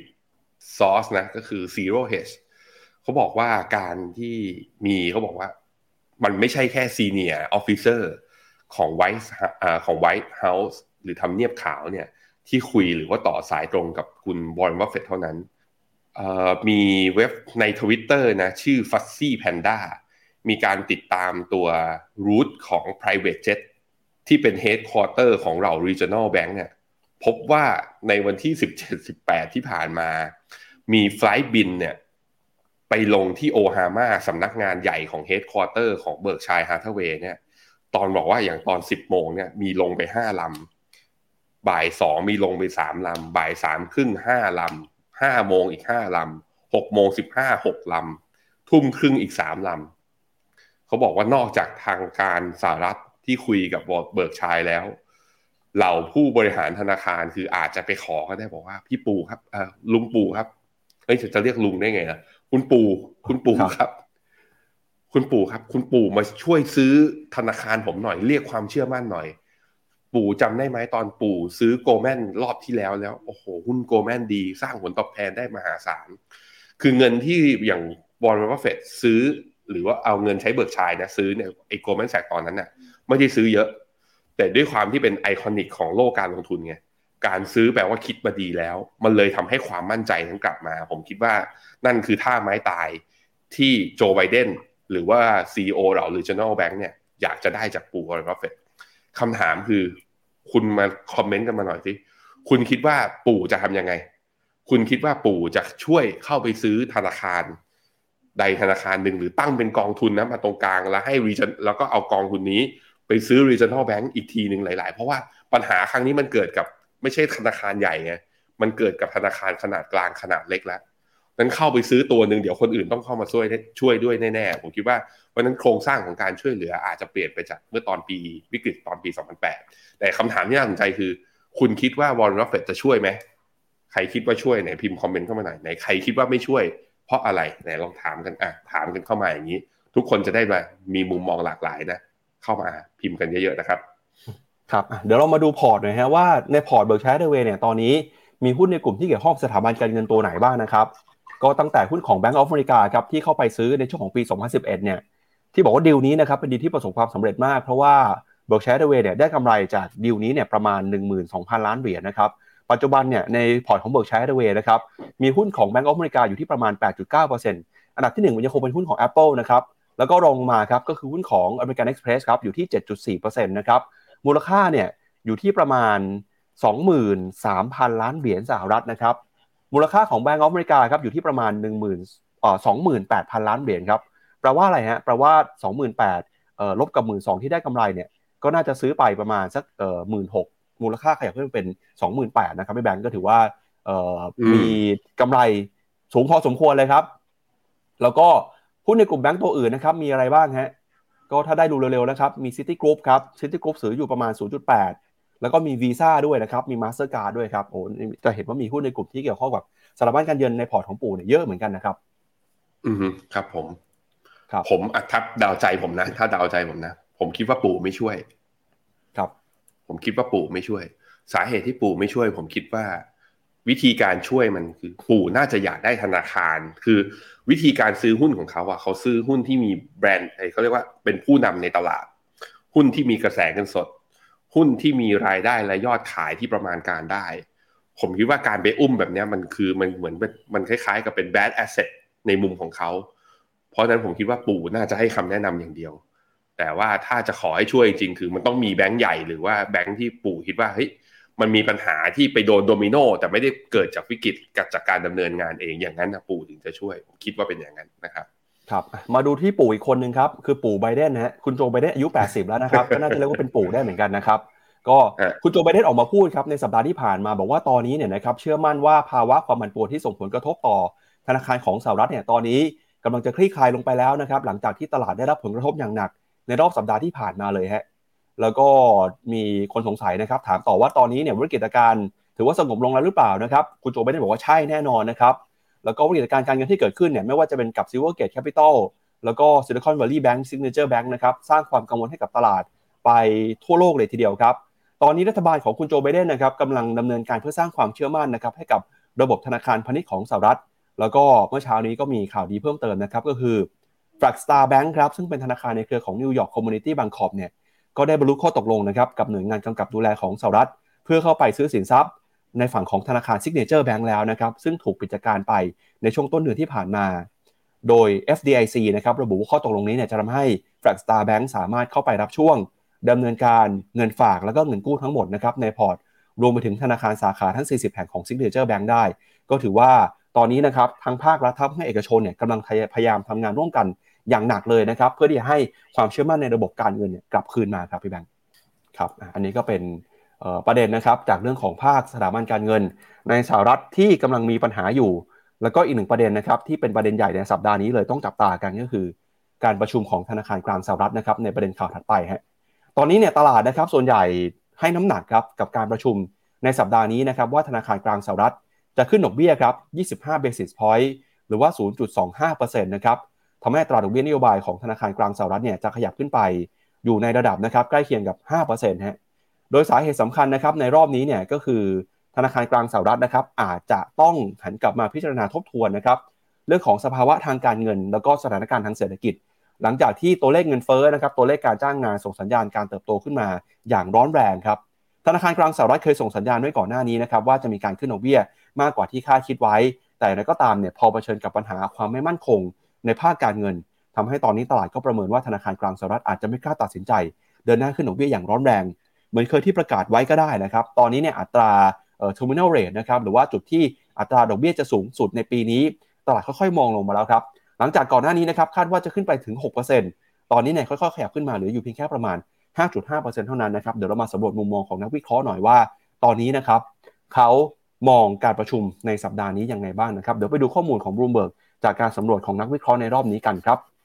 ล่าสุดนะครับนักวิเคราะห์ที่ทางบลูเบิร์กสำรวจเนี่ยแล้วก็ตอบแบบสอบถามนะครับก็มีมุมมองครับบอกว่าสุดท้ายแล้วเนี่ยเอ่อ terminal rate นะครับจะปรับตัวลงมาอยู่แถวๆประมาณ 5%นะครับหลังจากก่อนหน้านี้ครับตลาดให้น้ำหนักขยับขึ้นไปถึงเกือบ 6%ครับแล้วก็ตอนนี้เนี่ย target rate อาจจะอยู่ที่ประมาณสักเอ่อ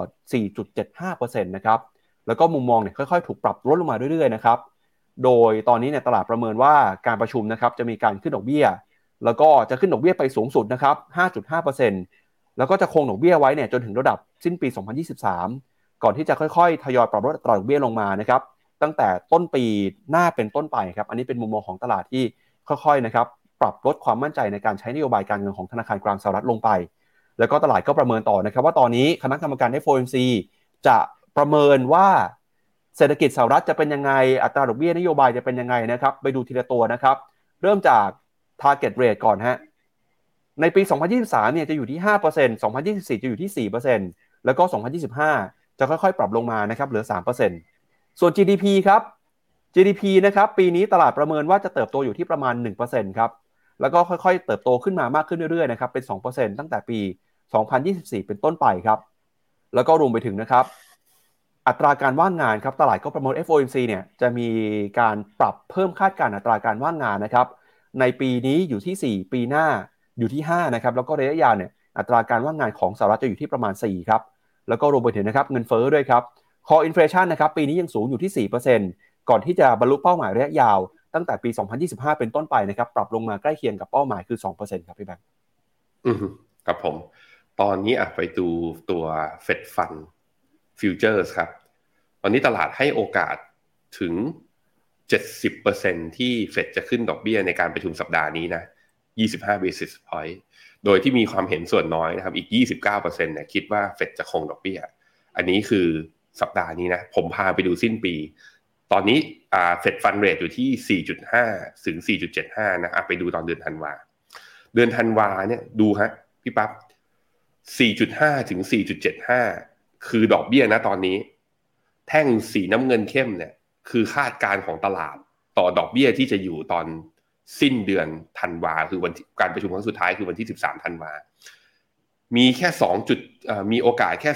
2.76%เท่านั้น ที่ดอกเบี้ยจะอยู่ที่ระดับระดับเนี้ย4.5 นอกนั้นตลาดไปคิดว่าเฟดต้องลดดอกเบี้ยครับทุกคน อันนี้คือความเปลี่ยนแปลงคือเหมือนกับ terminal rate ไม่ได้เพิ่มสูงขึ้น แต่ตลาดคิดว่าหลังจากนี้ไปในช่วงครึ่งปีหลัง เฟดจะเริ่มลดดอกเบี้ย โดยที่อาจจะลดลงมาได้ค่าถ้าค่ากลางนะที่มีโอกาสค่อนข้างเยอะหน่อยก็คือ4อ่าที่ 3.75 ถึง 4 เนี่ย คิดเป็นโอกาสประมาณ 60%ถ้าขึ้นไปสมมุติว่าเฟดขึ้นดอกเบี้ยจริงไปที่ 4.75 แล้วลดลงมาที่ 3.75 คือลด 100 basis point นะ ลด 100 basis point ถ้าลดครั้งละ 25 basis point คือ 4 ครั้ง แปลว่าครึ่งปีหลังเนี่ยลดทุกครั้ง ตอนนี้ตลาดดูเดือดนะ ไม่คิดแล้วว่าเฟดจะขึ้นดอกเบี้ย แต่ผมคิดว่าตลาด price แบบนี้ เพราะคิดว่าจะเกิด recession นั่นเอง นี่คือสิ่งที่อาจจะไม่ใช่เป็นข้อดีครับ เราเคยคาดหวังว่าอยากให้เฟดไม่ขึ้นดอกเบี้ย แล้วอาจจะกลับมากระตุ้นเศรษฐกิจ เราเคยคาดหวังแบบนั้น เพื่อที่จะให้หุ้นขึ้น แต่ผมคิดว่าเหตุผลที่ตลาดมองตอนนี้ว่าเฟดจะลดดอกเบี้ย ไม่ใช่เพราะเงินเฟ้อแต่ตลาดไปคาดหวังว่า ความเสี่ยงที่จะเกิดเศรษฐกิจถดถอยนั้นจะตามมา ซึ่งจะแปลว่า GDP จะเริ่มชะลอ ผลประกอบการของบริษัทจะเริ่มกำไรลดลง จนไปนำไปสู่ขาดทุน แล้วทำให้ตลาดหุ้นปรับฐานหรือเปล่า นี่นี่อันเนี้ยตอนนี้ตลาดเริ่มเปลี่ยนทิศแล้วแม่เห็นแล้วนะ ผมเคยหวังว่าปี 2023 จะเป็นปีที่อย่างน้อยๆ ครึ่งปีแรกเป็นปีที่ดี เป็นครึ่งปีที่ดีกับการลงทุนนะพอเห็นตลาดเดินมกราเนี่ดีคึกคักเลย เริ่มไม่ใช่แล้วพี่ปับ๊บเริ่มมีความเสียวๆแล้วนะฮะ ครับ ไปดูเฟด balance sheet หน่อยครับ ตลาดคาดการณ์นะครับว่า balance sheet เนี่ยผ่านจุดที่สูงที่สุดไปแล้ว ก่อนที่จะปรับตัวลงมาเรื่อยๆนะครับ ในระยะยาวเนี่ยผ่านปี 2024 ไปเฟด balance sheet จะอยู่ที่ประมาณ 7 ล้านล้านเหรียญสหรัฐนะครับ อย่างไรก็ตามครับพี่แบงค์ปลายสัปดาห์ดูเหมือนจะมีข่าวที่ทำให้ตลาดสับสนนะครับ เพราะว่าพบว่า balance sheet ของเฟดเนี่ยเพิ่มขึ้นมาประมาณ 2.97 แสนล้านดอลลาร์นะครับ ในสัปดาห์ที่แล้วมาคนถึงขนาดว่าบอกว่าเฟดเนี่ยจะกลับลำไปทำ QE เลยหรือเปล่านะครับ อันนี้ไม่แน่ใจพี่แบงค์มองเรื่องนี้ยังไงครับ ก็เป็นเรื่องของตัว window นะที่เปิดให้ตัวธนาคารระหว่างกันเนี่ยกลับไปกู้ rate ระยะสั้นให้กับอ่ากับที่เฟดได้ กับอีกเรื่องหนึ่งก็คือตัวการที่ FDIC เข้าไปการันตีไงมันก็มีส่วนหนึ่งมันก็คือเขาเอา bond ไปตึ๊งอะพี่ปับ๊บเหมือนกับทุกคนที่ธนาคารที่มีปัญหาสภาพคล่อง ก็เอา bond ไปตึ๊งเฟดก็ได้ bond ในที่ตึ๊งนั้นเข้ามาในงบดุลเข้ามาใน balance sheetแล้วก็ต้องเอาปลาปล่อยเงินสดออกไปคำถามคือนี่คือการทำ QE ใช่หรือไม่ สำหรับผมคือมันก็ไม่ใช่ตรงๆ เพราะเฟดไม่ได้ประกาศ แต่ถ้าพูดไม่บอกว่าพูดว่าเฮ้ยมันไม่ใช่ QE มันแค่เป็น provide สภาพคล่องระยะสั้น ไม่ใช่พูดแบบว่าพูดเข้มๆว่าไม่ใช่ QE ผมว่าผมก็เขินปากอะ่ะผมก็รู้สึกว่ามันคือ QE อันนี้เป็นมุมหนึ่งเหมือนกันว่า ดอกเบี้ยอาจจะขึ้นไม่ได้เพราะว่าจริง ๆ แล้วนโยบายสองอย่างนี้มันคือนโยบายการผ่อนคลาย มันควรจะคู่กันไงดอกเบี้ยควรจะลดหรือว่าต่ำติดดินแล้วใช้ QE ไม่ใช่ดอกเบี้ยก็ขึ้นไป QE ก็ทำ คือทำ QE ในขณะที่ดอกเบี้ยแพงตัวเองก็ต้นทุนทางการเงินก็สูงขึ้น มันไม่น่าจะเรียกความมั่นใจได้ ตรงนี้ตลาดก็ตีความระดับหนึ่งว่าขึ้นได้ไม่เยอะแล้ว ก็เพราะเหตุผลหนึ่งก็คือเรื่องเฟด balance sheet ในช่วงสัปดาห์ที่ผ่านมานี่เองนะครับครับมุมมองตอนนี้นักเศรษฐศาสตร์นะครับประเมินสถานการณ์เศรษฐกิจสหรัฐ ในรอบ 12 เดือนข้างหน้าเป็นยังไงบ้าง 51%นะครับบอกว่าจะเกิด recession ครับหรือว่าภาวะเศรษฐกิจที่ถดถอยนะครับ 29%บอกว่าจะเป็น hard landing นะครับเศรษฐกิจปรับตัวลงมาอย่างหนักเลยทีเดียว แล้วก็มีเพียงแค่ 20%เท่านั้นที่เชื่อว่าเศรษฐกิจน่าจะขยายตัวต่อได้นะครับ คุณผู้ชมคิดว่าเศรษฐกิจสหรัฐ ปีนี้จะโตได้หรือเปล่า ลองแสดงความคิดเห็นเข้ามาหน่อย จะเหมือนนักเศรษฐศาสตร์ที่ส่วนใหญ่สำรวจหรือเปล่าว่าจะเกิด recession นะครับพี่แบงค์ผมลองไปดูคนคอมเมนต์เรื่องวอลคุณปู่ว่าจะซื้อไหมก็มีคุณวิ่งออนนะบอกว่าปู่ต้องช่วยแน่นอน ถ้าไม่ช่วยจะทำให้ความมั่นใจของตลาดสหรัฐเนี่ยลดลงไปอีกแต่ ปู่สู้ๆพวกเรามีความหวังนะฮะคุณแฮปปี้นะเขาบอกว่าน่าคิดคือเครื่องบินเจ็ตบินไปเยอะขนาดนี้แสดงว่าแบงค์ที่มีปัญหาต้องเยอะตามไปด้วยอ่าคุณจาวิสบอกว่าถ้าปู่ซื้อเนี่ยหุ้นวิ่งหน้าตั้งเลย คุณอั้นบอกว่าไม่ซื้อฮะเหตุผลเขาบอกว่า ไม่ต้องลุ้นให้เติบบอกว่า ไม่มีอะไรต้องลุ้นให้เติบโตเหมือนครั้งก่อน ไม่คุ้มลุ้นโอ้โหมองอย่างนั้นนะฮะ คุณพิพัฒน์บอกว่าถ้าผมเป็นปู่ผมจะรอให้เกิดวิกฤตก่อนอันนะความเห็นแตกต่างความเห็นแตกต่าง แต่ซื้อไม่ซื้ออยู่ที่มือปู่กับทีมวิเคราะห์ของปู่นะฮะก็มารอดูกันต่อไปครับเอาครับ มาดูเรื่องจีนบ้างครับ วันศุกร์ที่ผ่านมานะครับมีเซอร์ไพรส์ตลาดครับก็คือธนาคารกลางของจีน ออกมาประกาศปรับลดสัดส่วน การการสำรองของธนาคารพาณิชย์หรือว่า RR ลงไปนะครับซึ่งถือเป็นการปรับลดลงมาครั้งแรกของปีนี้เลยครับเพื่อเป็นการกระตุ้นนะครับเพิ่มเสริมสภาพคล่องให้กับภาคธนาคารพาณิชย์ แล้วก็ลดต้นทุนนะครับในการระดมทุนของภาคธุรกิจด้วย รวมไปถึงนะครับก็เป็นการฟื้นความเชื่อมั่นทางเศรษฐกิจให้กับระบบเศรษฐกิจของจีนครับ โดยธนาคารกลางของจีนเนี่ยมีการประกาศปรับลด RR ลงนะครับ 0.25%สำหรับสถาบันการเงินทุกแห่งเลยครับ จะมีผลตั้งแต่วันที่ 27 มีนาคมนี้นะครับ ยกเว้นอัตราของสถาบันการเงินที่มีอัตรา RR อยู่ในระดับ 5%อยู่แล้ว โดยธนาคารกลางก็ระบุนะครับว่าการลด RR ในครั้งนี้เนี่ย จะทำให้สัดส่วนนะครับอัตราการการสำรองของธนาคารพาณิชย์ในจีนอยู่ที่ระดับ 7.6%แล้วก็ก่อนหน้านี้นะครับธนาคารกลางจีนก็เพิ่งจะมีการปรับลดอัตราการการสำรองไป 0.25%ในเดือนธันวาคมของปีที่แล้วนะครับ RR คืออะไรครับ อัตราการการสำรองนะครับก็คือการที่ธนาคารเนี่ยกำหนดว่าธนาคารพาณิชย์นะครับจะปล่อยเงินกู้ จะต้องมีสัดส่วนสินทรัพย์นะครับที่การสำรองเท่าไหร่ ยิ่งมีการปรับลด RR ลงไปทำให้ธนาคารพาณิชย์นะครับสามารถปล่อยเงินกู้ได้มากขึ้นนะครับอันนี้ก็เป็นเรื่องของการใช้นโยบายการเงิน จากฝั่งธนาคารกลางของจีนนะครับพี่แบงค์ครับผมอะไปดูตลาดหุ้นจีนอะตลาดหุ้นเอเชียเช้านี้ในภาพรวมกันหน่อยพี่ปั๊บปรากฏว่าตลาดไม่ค่อยตอบรับนะครับ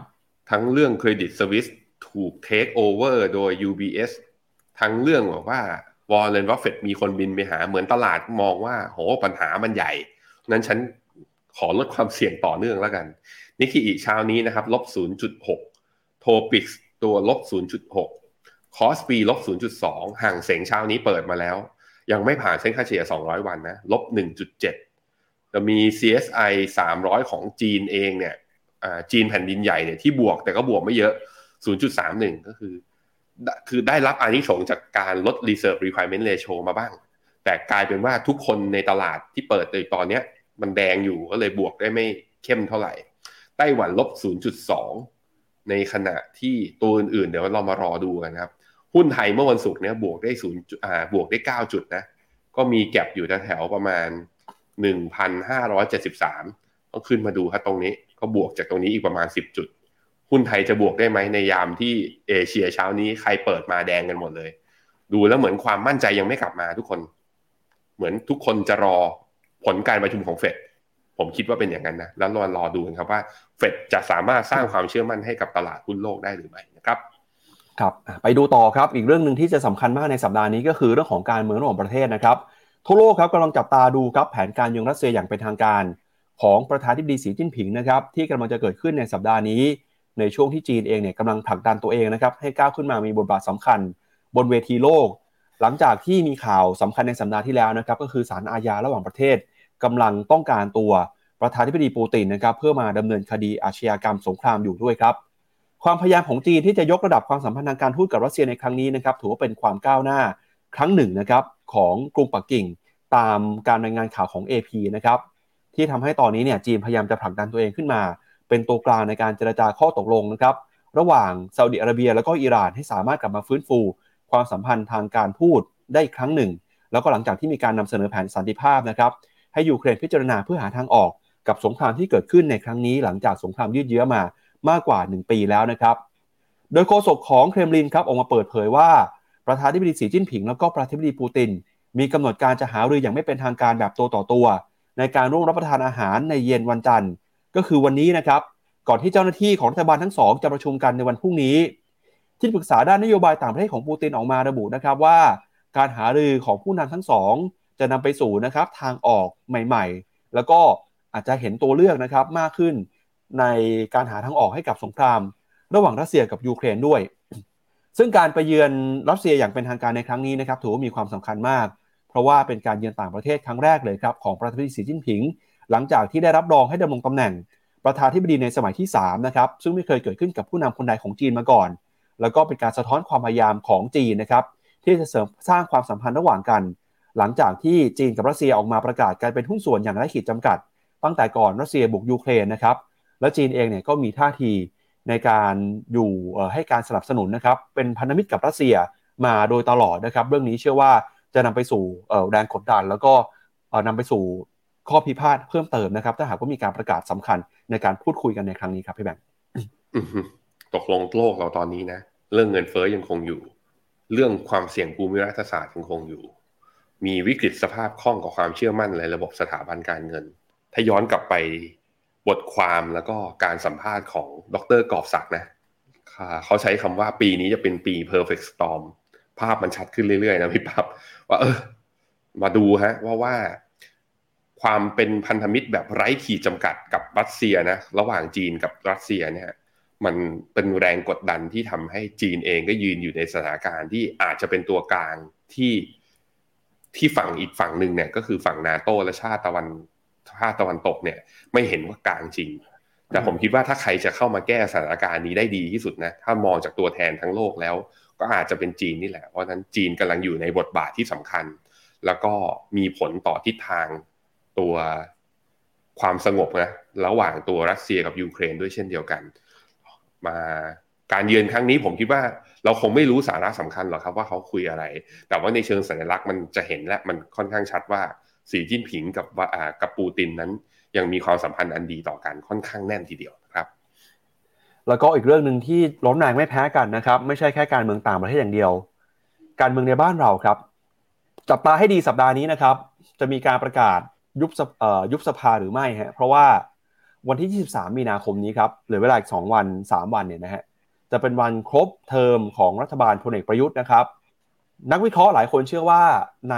1-2 วันนี้ครับพี่แบงค์อาจจะมีการประกาศยุบสภานะครับเดี๋ยวเราพาคุณผู้ชมไปสำรวจหน่อยฮะว่าตอนนี้เนี่ยถ้าหากว่ามีการประกาศยุบสภา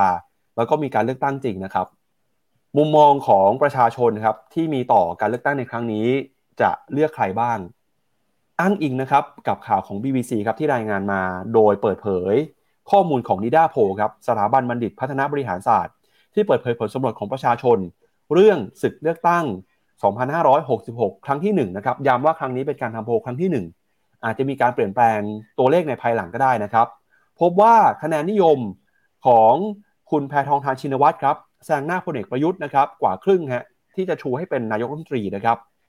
สำหรับพรรคการเมืองครับที่ประชาชนจะเลือกให้เป็นสสแบบแบ่งเขตพบว่าอันดับที่ 1 คือร้อยละ49.75 เป็นพรรคเพื่อไทย อันดับที่2นะครับ17.4%เป็นพรรคก้าวไกล อันดับที่3ครับร้อยละ 11.75%เป็นพรรครวมไทยสร้างชาติ ผลการสำรวจครั้งนี้สำรวจตั้งแต่วันที่ 2 ถึง 8 มีนาคม ประชาชนที่ทำการสำรวจอายุตั้งแต่ 18 ปีขึ้นไป กระจายทั่วทั้งภูมิภาคเลยนะครับ ในระดับอาชีพแล้วก็รายได้ทั่วประเทศ รวมกัน 2,000 หน่วยตัวอย่าง เกี่ยวกับการเลือกตั้งนะครับ โดยการเลือกตั้งผลการเลือกตั้งผลการทำโพลครั้งนี้เนี่ยนะครับเดี๋ยวเราไปดูกันหน่อยว่าโพลเป็นยังไงนะครับคำถามแรกเขาถามว่า มื่อถามถึงบุคคลที่ประชาชนจัดสนับสนุนให้เป็นนายกรัฐมนตรีในการเลือกตั้งครั้งนี้ อันดับที่1นะครับร้อยละ 38.2 ระบุว่า เป็นนางสาวแพทองทานชินวัตรพักเพื่อไทย อันดับที่2ครับร้อยละ 15.75 ระบุว่าเป็นนายพิธาลิมเจริญรัตน์พักก้าวไกล อันดับที่3ร้อยละ 15.65 ระบุว่าเป็นพลเอกประยุทธ์จันโอชาพักรวมไทยสร้างชาตินะครับ สำหรับการเมืองอพักการเมืองนะครับที่ประชาชนจะเลือกให้เป็นสสแบบแบ่งเขต พบว่าอันดับที่1ร้อยละ49.75 ระบุเป็นพักเพื่อไทย อันดับที่2นะครับร้อยละ17.4 ระบุเป็นพักก้าวไกล แล้วก็อันดับที่3ร้อยละ11.75 ระบุเป็นพักรวมไทยสร้างชาติ แล้วก็มีการสอบถามถึงบัญชีรายชื่อด้วยนะครับอันดับที่1ยังคงเป็นพักเพื่อไทยอันดับที่ 2 เป็นพักก้าวไกลอันดับที่ 3 เป็นพักรวมไทยสร้างชาติ อันนี้นะครับก็ถือเป็นผลการสำรวจเบื้องต้นนะครับพี่แบงก์ก่อนที่เราอาจจะเห็นการประกาศยุบสภานะครับ ในสัปดาห์นี้ก็ได้ครับ ก็เป็นเรื่องของการเมืองของไทยเนี่ยที่กำลังจะมีความชัดเจนมากขึ้นนะครับกับการเลือกตั้งที่กำลังจะเกิดขึ้นในครั้งนี้ครับผมลองหาดูนะ เอาจริง ๆ แล้วสภาเนี่ยจะครบวาระในวันที่ 23 มีนา หรือวันพฤหัสวันพฤหัสเนี่ย แล้วก็มีคนถามว่า ก็ในเมื่อสภาจะครบอยู่แล้ว แล้วจะประกาศยุบสภาทำไม ปั๊บสงสัยไหมสงสัยไหม เพราะว่าการครบเทอมกับการยุบสภา มีกฎหมายที่ต่างกันครับ ถ้าอยู่ครบวาระนะกกตต้องจัดให้มีการเลือกตั้ง 45 วัน นับจากวันที่สภาครบวาระคือวันที่ 23 ต้องถือประกาศกรตที่ระบุให้มีการเลือกตั้งทั่วไป คือวันที่ 7 พฤษภา โดยอันนี้สำคัญผู้สมัครสสต้องเป็นสมาชิกพรรคการเมือง 90 วันก่อนการเลือกตั้ง หรือต้องสังกัดพรรคการเมืองใดพรรคการเมืองหนึ่ง ไม่เกินวันที่ 7 กุมภา ก็คือตั้งแต่วันที่ 7 กุมภาถ้าคุณยังไม่ได้มีสังกัดพรรคการเมืองไม่ได้หมดสิทธิ์อันนี้คือถ้าอยู่ครบวาระแต่ถ้ามีการยุบสภานะถ้ามีการยุบสภา ผู้สมัครสสต้องสังกัดพรรคการเมืองใดพรรคการเมืองเดียว ไม่น้อยกว่า 30 วัน หรือมีเวลาอีก 15 วันในการประกาศยุบสภาในราชกิจจานุเบกษา ก็คือระยะเวลาในการสังกัดพรรคสั้นลงนั่นเอง นั่นก็คือเกมงูเห่าหรือว่าเกมดูดครับ เกมดูดดูด เพื่อให้มีการย้ายค่าย และยังเป็นผู้สมัครหน้าเดิมของท้องถิ่นนั้น แต่หัวที่แปะโลโก้ที่พรรคการเมืองเนี่ยจะเปลี่ยนไป นั่นก็เลยเป็นเหตุผลที่ยุบสภานั้นเปิดโอกาส ให้เกมการเมืองนั้นมันพลิกผันได้มากขึ้นนั่นเองก็คืออยากดูดนั่นเองนะฮะอะเรามารอดูกันครับว่า จะประกาศวันนี้ไหมผมคิดว่าอาจจะประกาศวันนี้แหละ แล้วมาดูกันฮะหุ้นไทยจะเด้งได้บ้างไหมวันก่อน จำกันได้นะ